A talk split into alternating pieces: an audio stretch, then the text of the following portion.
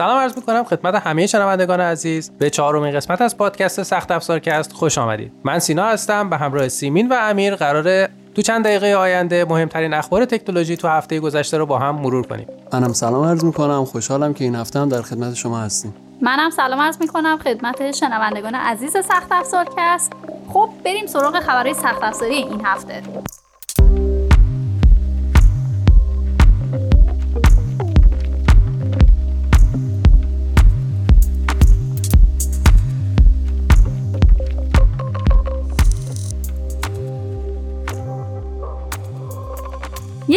مهمترین اتفاقای این هفته برگزاری رویداد Unpacked سامسونگ بود جایی که قرار بود سامسونگ از قدرتمندترین گلکسی خودش رو نمایی کنه و مشخص شدش که این گلکسی قدرتمند چهار تا لپتاپ جدید این شرکت هستن. آره چهار تا لپتاپ معرفی کرد که برای همه سلیقه ها بودن. لپتاپ میان رده لپتاپ حرفه‌ای و لپتاپ gaming.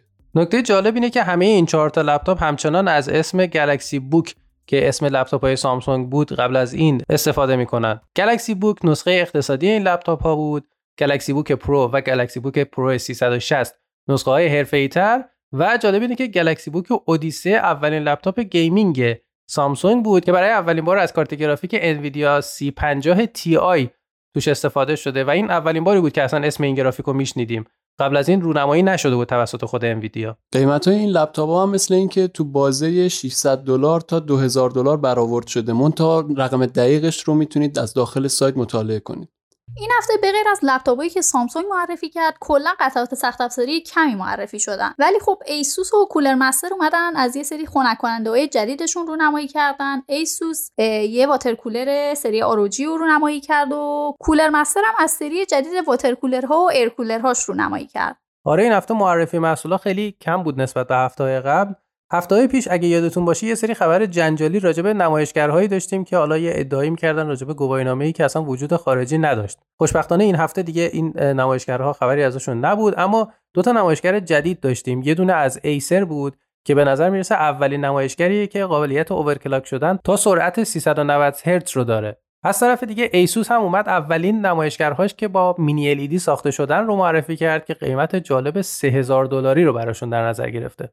خیلی هم البته جالب نیست و 3000 دلار خیلی واسه یه نمایشگر. آره خب باید در نظر گرفت که این قیمت برای یه نمایشگر به خاطر استفاده از تکنولوژی جدید و منحصر به فرده خب قطعا چند ماه دیگه بگذره و این تکنولوژی متداول تر بشه شاید کاهش قیمت تو این قضیه هم هستیم. یعنی می‌تونیم نمایشگرهای جدیدی و با استفاده از این تکنولوژی ولی با قیمت کمتر خریداری کنیم. آره البته اگه همون موقع هم تو بازار پیدا بشه و مثل این داستان کارت گرافیک های الان نباشه. حرف از کارت گرافیک شد راستی. این هفته خیلی شایعات جالبی راجع به کارت گرافیک 3080 تی اول منتشر شد. بعدش هم رسما اعلام شد که تاریخ چهار خرداد رسما اینا رونمایی میشن. این کارت گرافیک نسخه تقویت شده همون RTX 3080 هست که خیلی عملکرد نزدیکی به RTX 3090 داره که پرچم داره کارت گرافیک های نسل جدید انویدیاست یه خبر جالب دیگه هم که تو این هفته دنیای سخت افزار داشتیم این بود که overclocker ها اومدن و با مادربرد Z590 Unify X MSI تونستن رکورد overclock فرکانس رم DDR4 رو بشکنن و به عدد عجیب غریب 7156 مگاهرتز برسن. خیلی جالبه دو هفته پیش بود یه خبر خوندیم راجع به اینکه overclocker ها تونستن رکورد فرکانس پردازنده سی رو بشکنن. هفته پیش هم رکورد فرکانس یه کارت گرافیک بود این هفته هم رم. باید الان جالب باشه ببینیم هفته بعد رکورد چی شکسته میشه.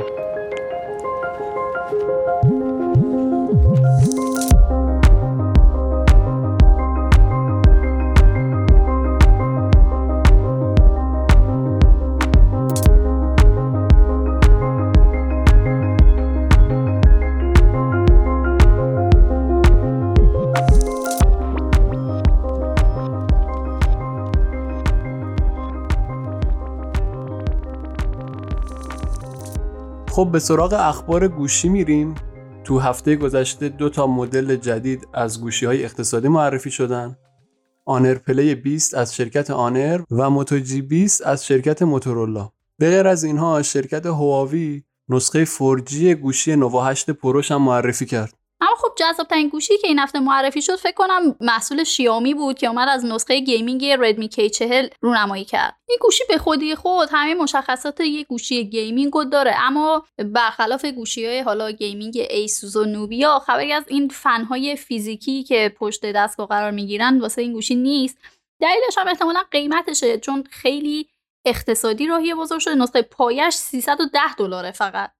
خیلی سبک قیمت گذاری جالبی داره. با 310 دلار الان حتی گوشی میان رده هم میشه که حتی گوشی پایین رده 310 دلاری هم فکر کنیم داریم. ولی حالا این هفته من یه خبر شنیده بودم راجع به یه گوشی که می‌گفتن نسخه بروسلی ادیشن داره. همین گوشی نبود؟ چرا دیگه؟ مثلا کاربرا می‌خوام برن اینو بخرن میگن آقا یه نسخه بروسلیشو بده ما.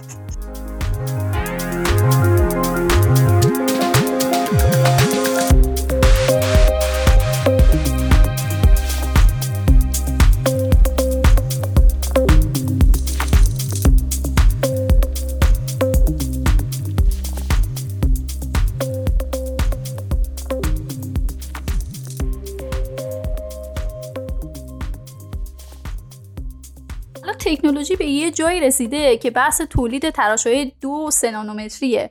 بعد ولی جالبه که از این ور یه خبری هم منتشر شده که ما فهمیدیم این مریخ نورد جدید ناسا که اسمش پایداریه از پردازنده 22 نانومتری اینتل توش استفاده شده. خیلی جالبه که این قضیه یه تفکر رایج قدیمی راجع به استفاده کردن از آخرین تکنولوژی روز تو ناسا رو نقض می‌کنه. مثلا ما تو کاوشگر قبلی ناسا به اسم کنجکاوی دیده بودیم که از دوربین دو مگاپیکسلی استفاده کرده بود برای تصویربرداری از سطح مریخ. اونم در شرایطی بود که خب دوربین های روی گوشی حداقل به 12 13 مگاپیکسل رسیده بودن.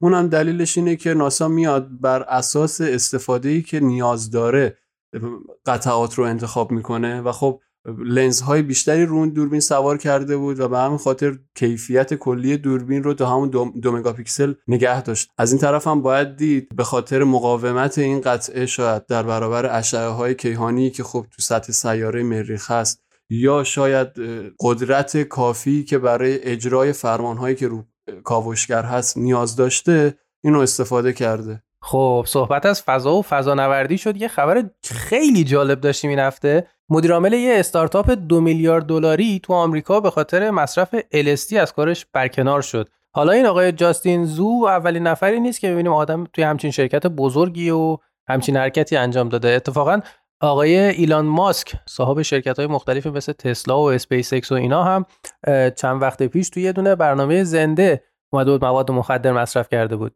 آره اتفاقا آقای ایلان ماسک قرار هفته دیگه تو یک برنامه live show به صورت افتخاری مجریگری کنه.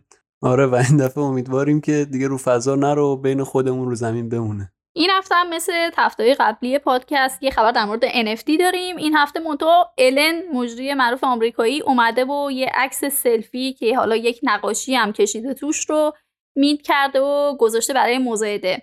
ظاهرا حالا هدفش از فروش این عکس سلفی اهداف خیری است و می‌خواد واسه افراد نیازمند غذا تهیه کنه.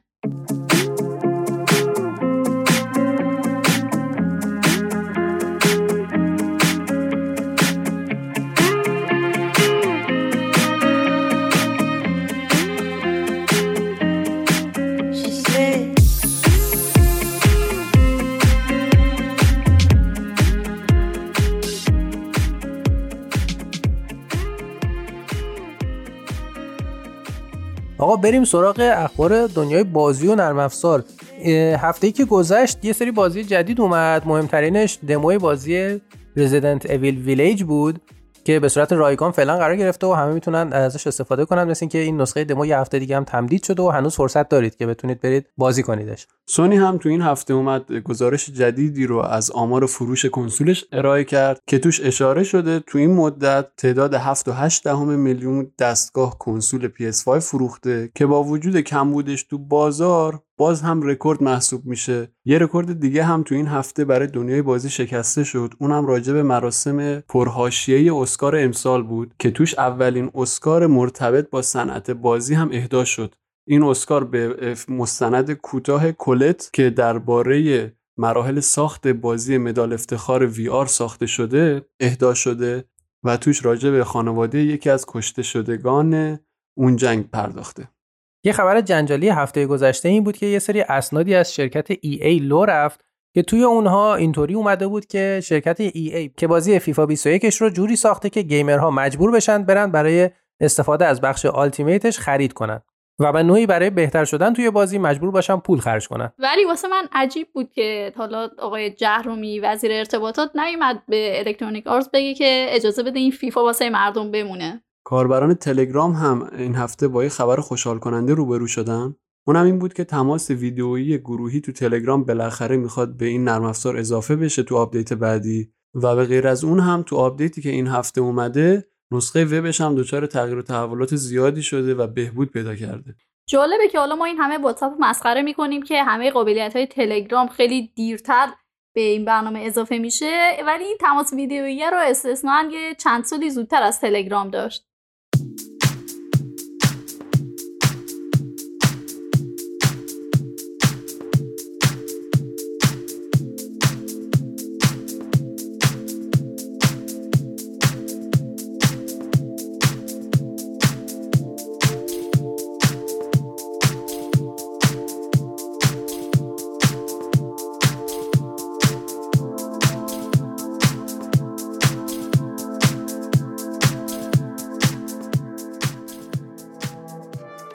سراغ اخبار داخلی این هفتمون میریم. نزدیک سه ساله که از رجیستری موبایل تو کشورمون گذشته و تو این مدت هم اخیرا وزیر ارتباطات اعلام کرد که به واسطه رجیستری موبایل تو کشور قاچاق گوشی همراه نزدیک به صفر شده. اما از طرف دیگه وضعیت تبلت ها اصلا مشخص نیست. یعنی اینکه گفته بودن قرار تمام دستگاه های سیم کارت خور رجیستر بشن منتها این قضیه رو تلفن همراه موند. و دیگه تو تبلت ها و وسایل دیگه ادامه پیدا نکرد. حالا باید ببینیم چیه داستان دیگه. از یه طرفی هم نمی‌تونیم بگیم که حالا قاچاق صفر شده و این خیلی خبر خوبیه واسه گوشی ها و حتی نمی‌تونیم خوشحال نباشیم که چرا تبلت ها هنوز رجیستری براشون نیست. چون چیزی که ما به نظرم داریم تو بازار می‌بینیم از رجیستری فقط و فقط گرون شدن گوشیه. واسه همین میگیم که چه بهتر که رجیستری واسه تبلت ها هنوز اجرا نشده. خب پس این خبری که گفتن واسه رجیستری دیگه قرار نیست پولی بگیرن چیه داستانش؟ نه این اصلا اون نیستش که سامانه هم تا اومده گفته اون هزینه ای که واسه ثبت شناسه آیمی های گوشی می‌گرفته و حالا قرار نیست دیگه بگیره. یه چیزی فقط هلوش 3900 تومنه. در مقابل اون هزینه گمرک و 20 درصد 25 درصدی که گمرک می‌گرفت این اصلا فکر نمی کنم رایگان شدنش توفیقی داشته باشه. هرچند که بعدش هم مثل اینکه این خبر کنسل شد و گفتن واسه بودجه جدید قراره که دوباره این هزینه رجیستری آیمی هم از مردم گرفته بشه.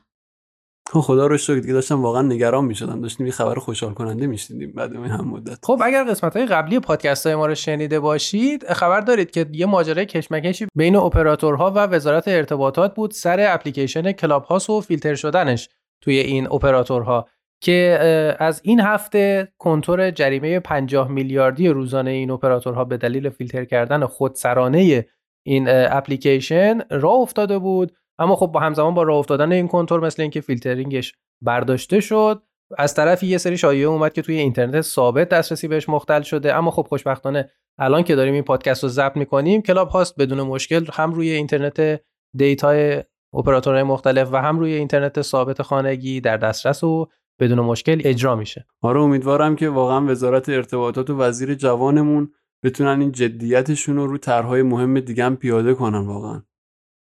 سخت افزار کست چهارم همینجا به پایان می‌رسه. مرسی از اینکه ما رو گوش کردین. نظراتتون در مورد این قسمت رو با ما تو بخش نظرات به اشتراک بذارید. مشروع خبرهای این هفته رو هم می‌تونید داخل وبسایت مطالعه کنید. مرسی که همراه ما بودید. منتظر قسمت بعدیمون تو هفته آینده باشید. خدا نگهدار.